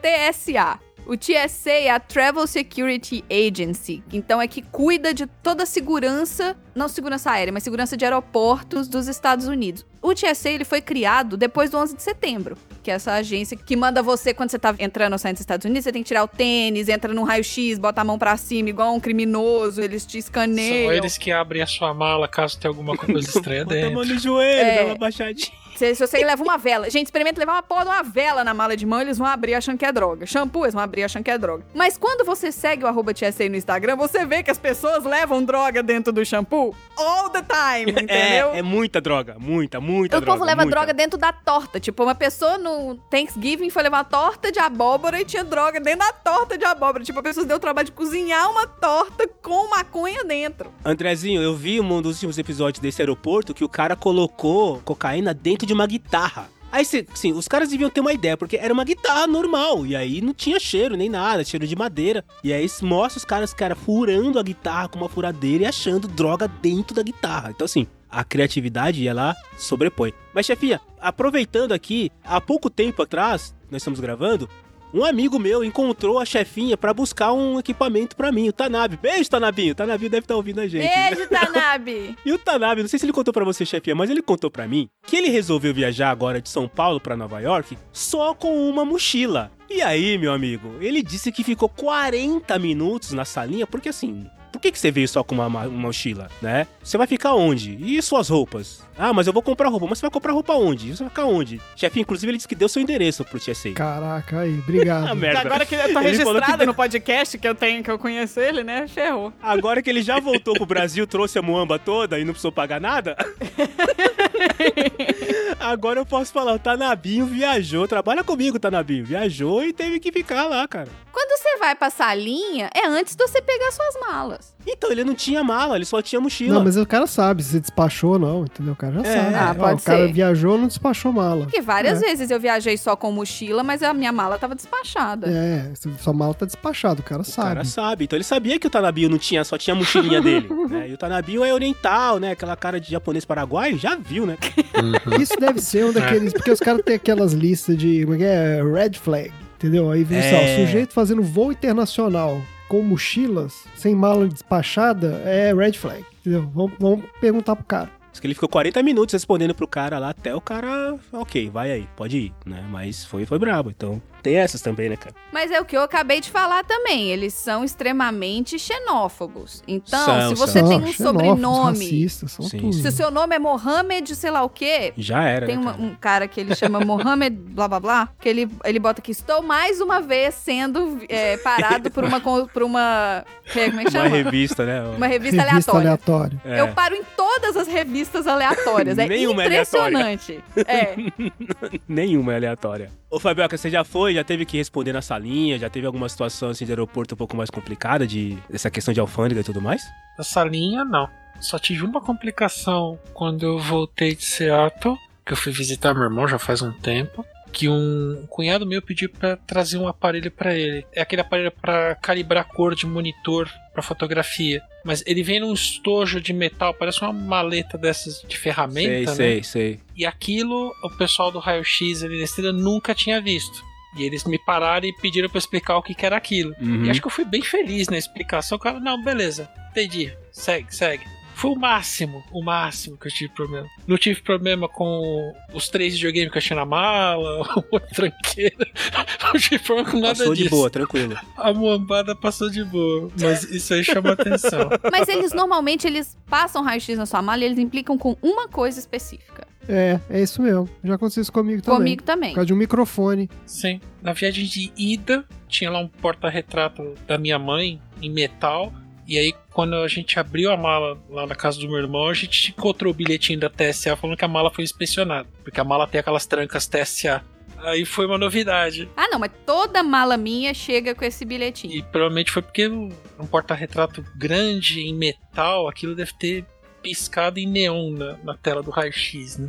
É, não, É, né? olhar isso aqui. Me olhe, me olhe. Ninguém ama a mãe desse jeito, não. Pode, pode tirar isso daí, E é bom. depois me ocorreu outra coisa, porque eu levei do Brasil um saco de sonho de valsa e um saco de ouro branco, daquele chocolate de bombom. Comida não, comida sempre dá problema, né, Você cara? pode, se a comida tiver embalada e lacrada, não tem problema nenhum. Eu já cansei de levar daqui pro Brasil saco de Kit Kat, saco de Skittles, beijo Não, Tom. daí pro Brasil é uma coisa, o problema é daqui pra ir. Não, mas não tem problema. Isso não tem problema. Contanto que seja uma coisa que é industrializada, ou seja, ela tá fechada, lacrada, você tem o selo, né, da...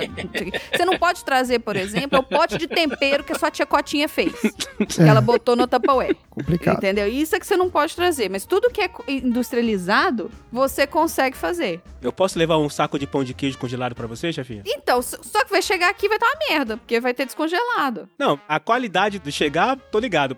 A dúvida é, Pode, ó, eu trouxe. Será que eu passa trouxe na- açúcar no- no- mascavo, por exemplo. Eu trouxe açúcar mascavo. É perigoso açúcar mascavo, não é? Você assiste o aeroporto pra você ver, é perigoso. assiste lá, então, você mas vai ver. toda vez que você leva, eles fazem o teste, eles abrem sua mala e testam. Toda vez que eles abriram a minha mala daqui pro Brasil é quando eu levo creme em potes grandes. Hum, A gente levava muito creme de presente, ou então velas, aquelas velas grandonas. É batata. Eu, eu nem colocava ela muito difícil, não, sabe? Eu colocava ela de um jeito que na hora que a pessoa abria a mala já achava. Porque eles vão, testam e botam lá um aviso que eles abriram a, a nossa mala. Por isso que todos os cadeados que a gente tem. Gente, é importante vocês comprarem aquele cadeado que tem o selinho do, do, do TSA, aquele selinho vermelho. Porque é um cadeado que eles conseguem abrir e fechar de novo. Sem destruir sua Ah, mala. eles têm uma chave mestra desse cadeado? Eles têm uma chave mestra nesse, Olha! pra esse tipo de cadeado. Não sabia Se disso. o seu cadeado não for esse, eles vão Sim. quebrar o seu cadeado e sua mala vai chegar sem cadeado. Eita. Então, na dúvida, compra o cadeado que tem aquela, o flagzinho, que tem aquele selinho vermelhinho, que é o cadeado TSA. Mas isso quando você vai daqui pra ir ou daí pra cá? Ou tanto, Tanto faz. eles podem abrir quando eles quiserem. Ah, porque eu nunca tive a mala aberta. Eu já viajei pra ir pelo menos umas, sei lá, acho que umas quatro ou cinco vezes. Nunca tive a mala aberta. Então, eu nunca tive minha mala aberta quando chegou pra, quando veio daí pra cá. Mas Hum. já tive já vi casos que aconteceu. Agora, 90% das vezes daqui pra ir, não só comigo, minha mãe também, eu falei, mãe, ó, vão abrir, vai ter um papelzinho assim, batata. Normalmente é mala de mulher que acontece mais isso, por causa de creme, shampoo, esses coisas que mulher compra mais do que homem. Eu tive um único problema, sim, né? Apesar de ser negro, latino, né? tipo, tá mais ou menos na lista aí da galera perigosa, né? Eu tive uma vez, eu trabalhava numa empresa alemã e eu tive que viajar pra sede da empresa em Wardorf, na Alemanha. E aí a gente tinha um final de semana, tava eu e o Rô, amigo meu, grande Flávio Rô, se estiver ouvindo, um beijo pra você. A gente tinha um final de semana, cara, aqui tem aqueles voos mais baratos, Vamos pra França, né? Alemanha, França, dá uma hora, uma hora e meia, sei lá, duas horas de viagem, baratíssimo. Tipo, isso, galera, na década de 2010, né? 2000, alguma coisa assim. E aí a gente foi. Eu já era diabético. Na volta da França pra Alemanha, na hora do embarque, a pessoa que tava lá, ela encanou com a minha caneta de insulina, que é uma caneta que tem uma agulha, né? Uma agulha fininha, pequenininha, mas tem uma agulha. E aí o, o François lá perguntou, né? Se eu tinha a declaração do médico. Falei, não, não tenho. Ele, você tem alguma receita, alguma coisa que diga que é insulina? Eu falei, cara, não tenho, né? Tipo, se tiver que ficar aqui, paciência, não vou perder o voo, não vou deixar de voltar. Mas daí acho que ele ligou, ou ele fingiu, sei lá, ele ligou pra alguém, pro superior dele. Ele fingiu. Mas ligou pro superior dele, explicou que, né, que tem Messier, Marcelou, insulina, diabetou, bababá. e aí, beleza, passou. Porque todo voo diz que você não pode entrar com agulha, né? Perfuro cortante, isso que eles chamam. E, cara, eu sempre vou com a minha insulina porque eu preciso aplicar insulina quando eu vou comer. E foi a única vez que os caras encanaram com alguma coisa que eu tava carregando. E a vez que eu tava levando um monte de vídeo de jogo de computador, que eu já contei isso em outro PDG, procura por aí, ó, uma confusão, não vou contar de novo. Mas, Andrezinho, você falou de microfone, que você foi parado por causa de microfone, foi isso? Ah, foi, foi. Mas isso foi, foi na Argentina, cara. Que os caras cismaram lá. Eu tava levando um microfone que eu ia levar pro Brasil pra gente mandar pra alguém. Pra quem que era? Era do Tom. Isso, aí eu fui pro Brasil, mas eu passei pela Argentina antes. O ponto é que chegando na Argentina, os caras, eh, não sei porquê, cara, os caras cismaram com o negócio do microfone. Aí abre mala, aquela confusão, tira tudo. Mas por que que tá trazendo microfone? Mas quanto custa o microfone? Não sei o que. Eu falei, não sei, eu não sei quanto é. Eu só vou levar isso pro Brasil, não vai ficar aqui. Meu negócio era tentar convencer os caras de que eu não ia comercializar o microfone em Buenos Aires, sei lá. Era essa a dúvida dos caras, você tá levando um contrabando de microfone. É, mas era um microfone. E tinha outras coisas na mala também, porque assim, tava cheio de coisa, entendeu?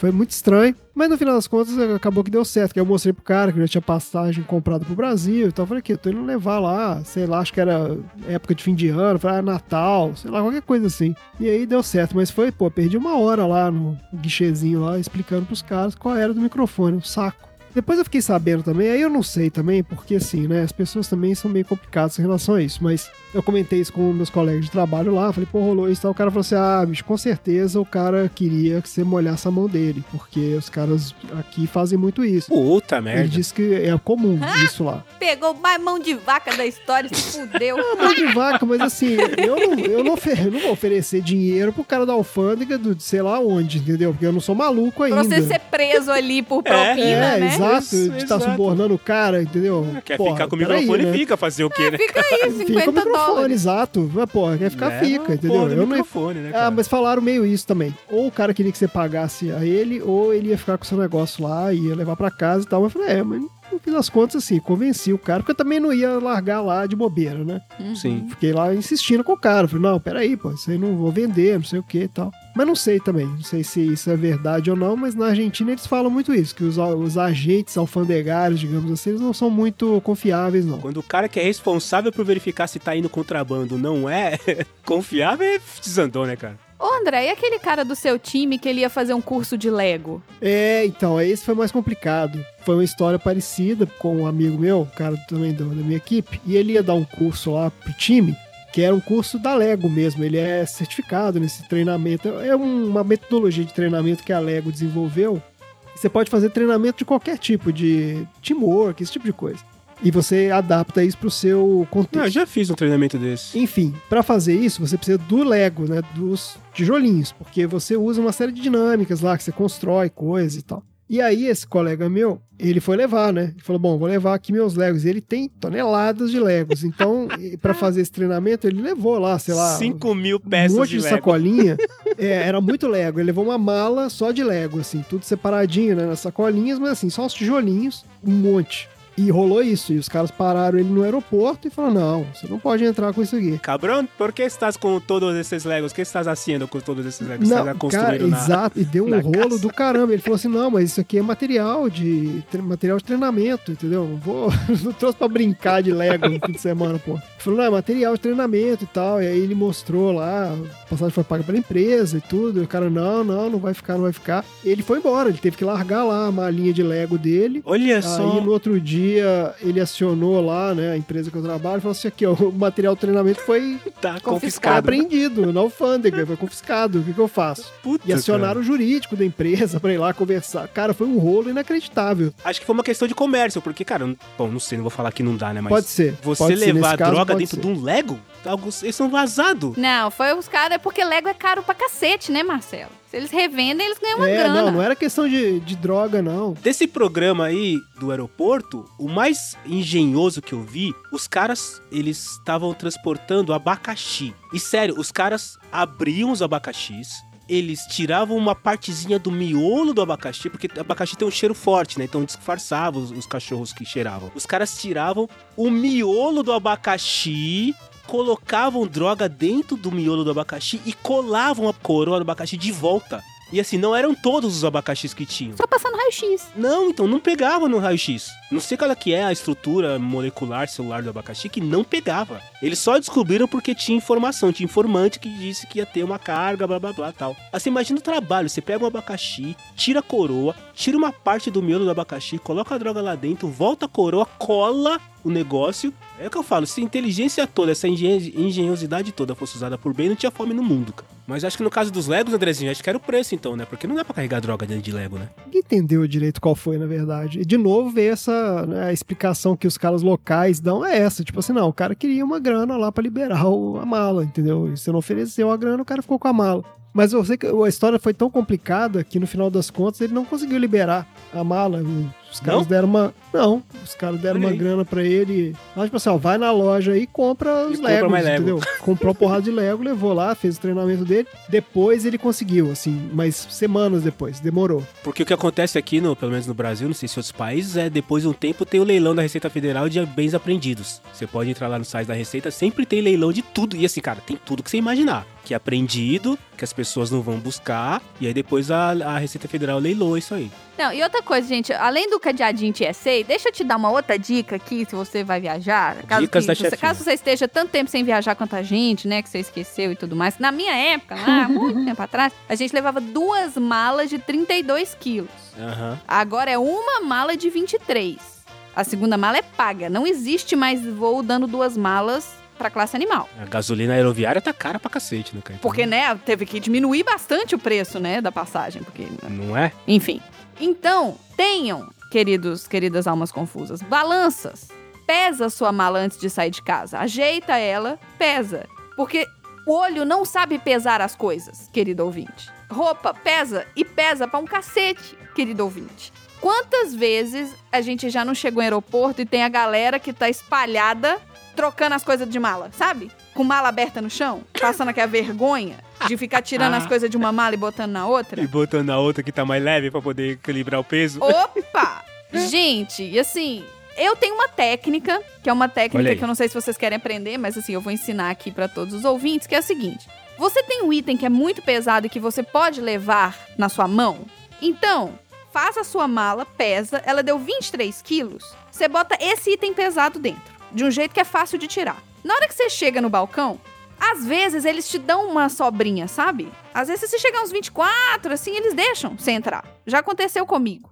E se a pessoa falar, olha, tem que pesar 23, você só abre, tira, sei lá, um livro, por exemplo, que livro pesa pra um cacete. Tira e leva na mão. Pior que pode acontecer é você ter que levar ele na mão. Nenhuma vez me fizeram tirar. A mala tava tipo com 23,5 e foi. É que vamos lá, né? 23 quilos é um peso foda também, né, cara? 23 quilos é coisa pra caramba, né, não? É que às vezes tem as balanças que estão descalibradas. E aí eles Hum. deixam essa sobra porque a balança, tipo, calibre tava calibrado errado, não sei o quê. É a margem de segurança, tá? É. Eu tenho uma mala gigante. Fabioca, avião tem margem de segurança, pelo amor de Deus. Tem, Marcelo, fica tranquilo. Eu tenho uma mala gigante. Quando eu tô na fila, o pessoal do guichê já olha com aquela cara pra mim assim: Ih, essa mala ali não vai passar, não. Mas eu faço mala usando a balancinha. Você sempre tem coisa que faz volume e não pesa tanto. Então eu fazia de um jeito onde a mala ficava cheia, mas ela tava leve, entre aspas. Ela não tinha passado os 23 quilos. Não tem uma vez que eu não coloco a mala, a pessoa não olha. Ó, beleza, 23, ó.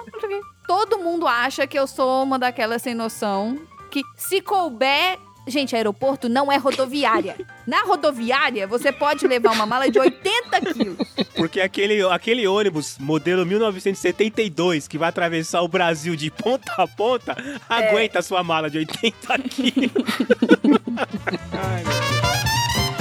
Eu diria assim, eu acho, pessoal, que aeroporto é um dos lugares mais tensos do mundo, em qualquer lugar do mundo, assim. Se tem um lugar que a tensão tá no ar, você pode pegar a tensão com a mão, você pode cortar a tensão com uma faca no ar, é o aeroporto. Porque tem aquelas pessoas que estão viajando, que tem medo, tem o agente da segurança que tá preocupado com aquele cara que tá suspeito, tem o cara mecânico do avião que faz o cheque lá pra ver se vai dar tudo certo. Tem lá o comandante Juarez que diz se pode subir. É o lugar mais tenso do mundo, aeroporto, cara. Tem os atrasados. Tem os atrasados. É, Tem os atrás correndo. Gente, quantas vezes você já não viu gente correndo, desesperado? Eu já corri, eu já corri, eu já corri no aeroporto assim de chegar com a língua de fora e falar: Pera um pouquinho, porque eu tô acompanhado e ela tá vindo aí.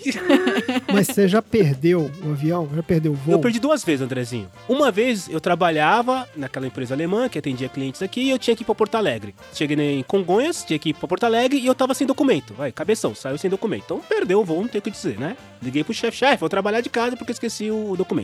E a segunda vez, eu estava indo viajar para Buenos Aires. Foi a primeira e única vez que eu viajei para Buenos Aires. Eu estava indo com a minha namorada, com a mãe da minha namorada e com a mãe da mãe da minha namorada. Só aí eu acho que eu já merecia uma, né? Eu já merecia um pedacinho no céu. E aí eu, na minha cabeça, no meu maravilhoso mundo do Cello, achava que a Argentina é ali do lado. Você achou que você conseguia ir com a carteira de habilitação? Embarcar com a CNH. Exato, porra, ali do lado, Mercosul, somos Ah, todos, né, irmãos? Conheço mais gente que fez isso, hein? Tem mais gente por aí nesse podcast que já fez isso. Somos todos irmãos. Aí chegou lá no, no, no, no guichê, apresentei. Dela, por favor, é, é, você tem passaporte? E deu, não, tenho, mas nem trouxe, porque, cara, ele do lado, né? Qualquer coisa, né? Não, não, não, não. Você tem que embarcar com o passaporte. Eu falei, mas minha querida, eu tô indo pra Argentina, nós somos irmãos, né? Argentina, Maradona, Pelé, tudo, né? Tamo aqui em casa. Em resumo, a minha namorada, a mãe da minha namorada e a mãe da mãe da minha namorada foram. Eu liguei pra um brother meu, Dubão, beijo pra você, Dubão. Ele foi na casa do meu pai,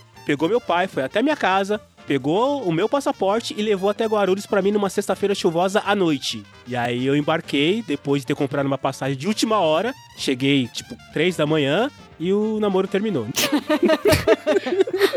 Mas foram essas duas vezes, Andrezinho, que eu perdi o voo. É, porque perder o voo é uma coisa muito desagradável. né, Ah, cara? meu Deus do céu. Dá vontade de desistir, né, velho? Desistir. Ah, desista, deixa pra lá, foda-se. Eu já perdi da maneira mais estúpida possível, imaginável.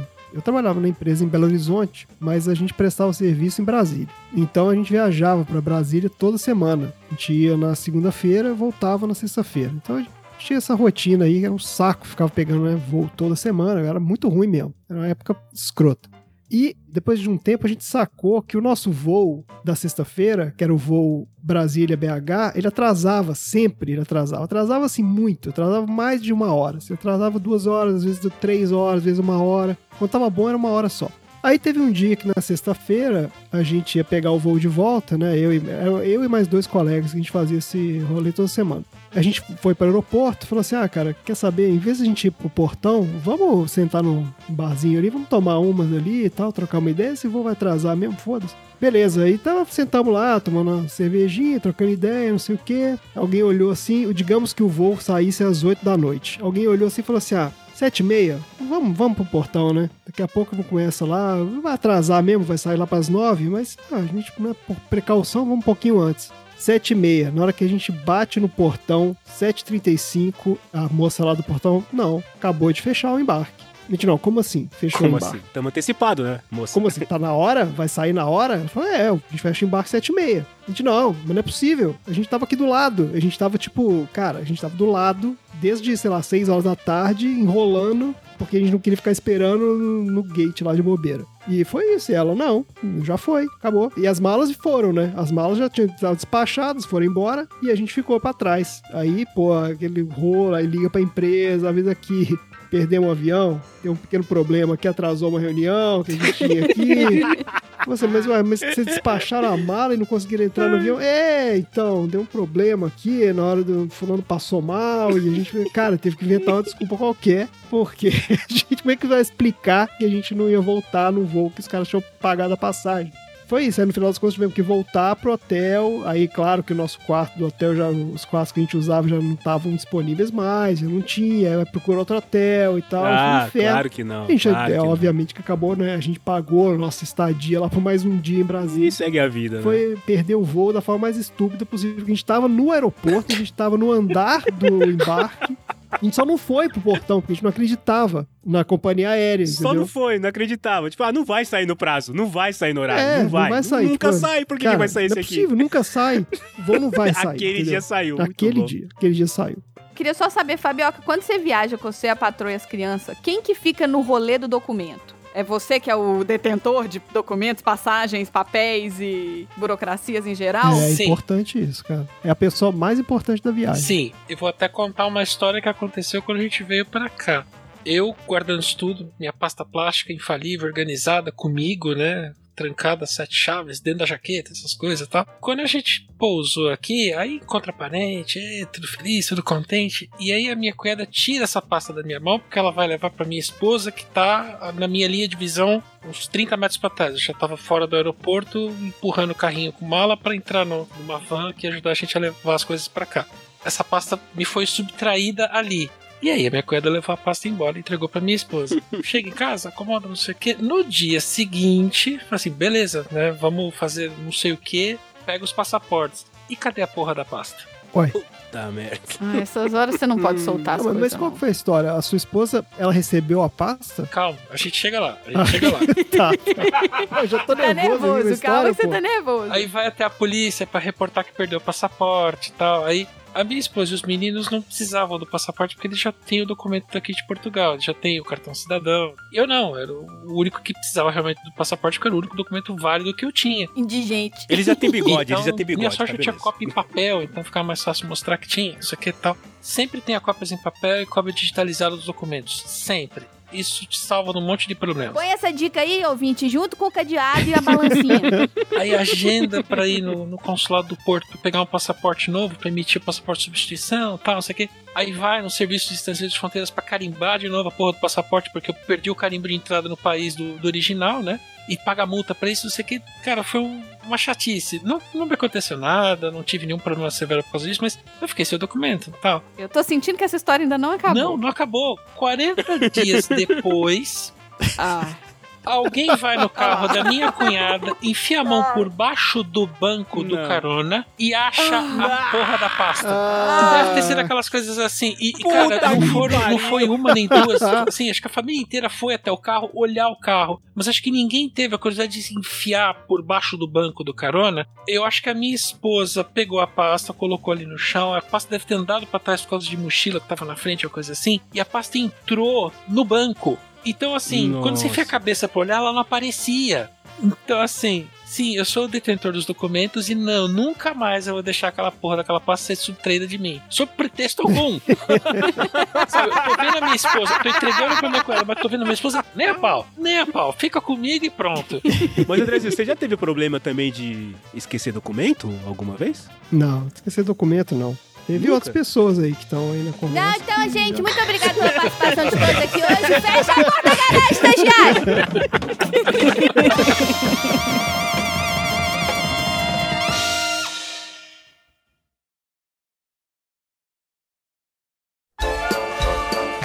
Oi, gente. E aí? Vamos viajar de avião? Assim, é pra viajar sem medo, tá, gente? Não precisa ter medo. Não pode levar em consideração que uma pessoa que tem 18 fones de ouvido e acha que 18 fones de ouvido não são suficientes pra realidade do ser humano. Então, assim. Vamos viajar de avião, não precisa ter medo, a tecnologia tá aí pra isso, né? Estamos muito. Fabioca, mais do que qualquer um, mostrou o tanto que a gente tá evoluído e o tanto que eles estão preparados. Acidentes acontecem, mas se for colocar números, né? Quantidade de acidentes que acontece, a gente tá muito mais seguro dentro de um avião do que atravessando a rua, tá? Só dizendo. Mas é isso! Estamos aqui em mais um episódio do PDG e eu queria lembrar vocês de escutarem o Auto Radio Podcast, que é onde vocês vão escutar o Fabioca falando sobre automobilismo, falando sobre música, mais automobilismo do que música, tá, gente? Música é mais o Valese, mas assim, não conta que foi eu contei, não. E vocês também podem escutar o Sessão Aleatória, pra vocês verem o André lá, vocês ver o Dudu, eu também tô lá, o Tom. E é isso. Sigam o PDG nas mídias sociais, podcast de garagem no Facebook, arroba podcast de garagem no Instagram e arroba podcast de garagem com demudo no Twitter. Não se esqueça de mandar recados pra gente, então clicando aqui no Linktree do PDG você acha o nosso mural de recado. Manda um recadinho pra gente, conta pra gente o que, que você gostou, o que, que você não gostou, quem que você quer ver aqui de novo como convidado.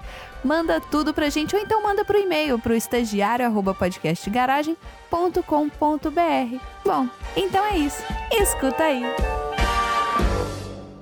Que eu bem me lembro. Peraí, vocês estão ouvindo a minha Alexa falar? Não trabalhe até muito tarde. Vá descansar ou se divertir. Você Por merece. que, que ela tanto conversa, gente? Não, é que dá. Antes de, antes de escurecer, ela liga as luzes. Ela e avisa fala. que vai ficar escuro. É, ela, ela liga, ela liga as luzes e fala. Atenção, Marcelo, pare escuro. de trabalhar. Está ficando tarde, vai descansar ou se divertir, você merece. Ó, Todo dia ela faz isso. bonitinha ela, escurecer. educada essa menina? Não se preocupe que ela volta depois. É, ela volta, ela volta. Não, não- não- não se assusta que ela volta.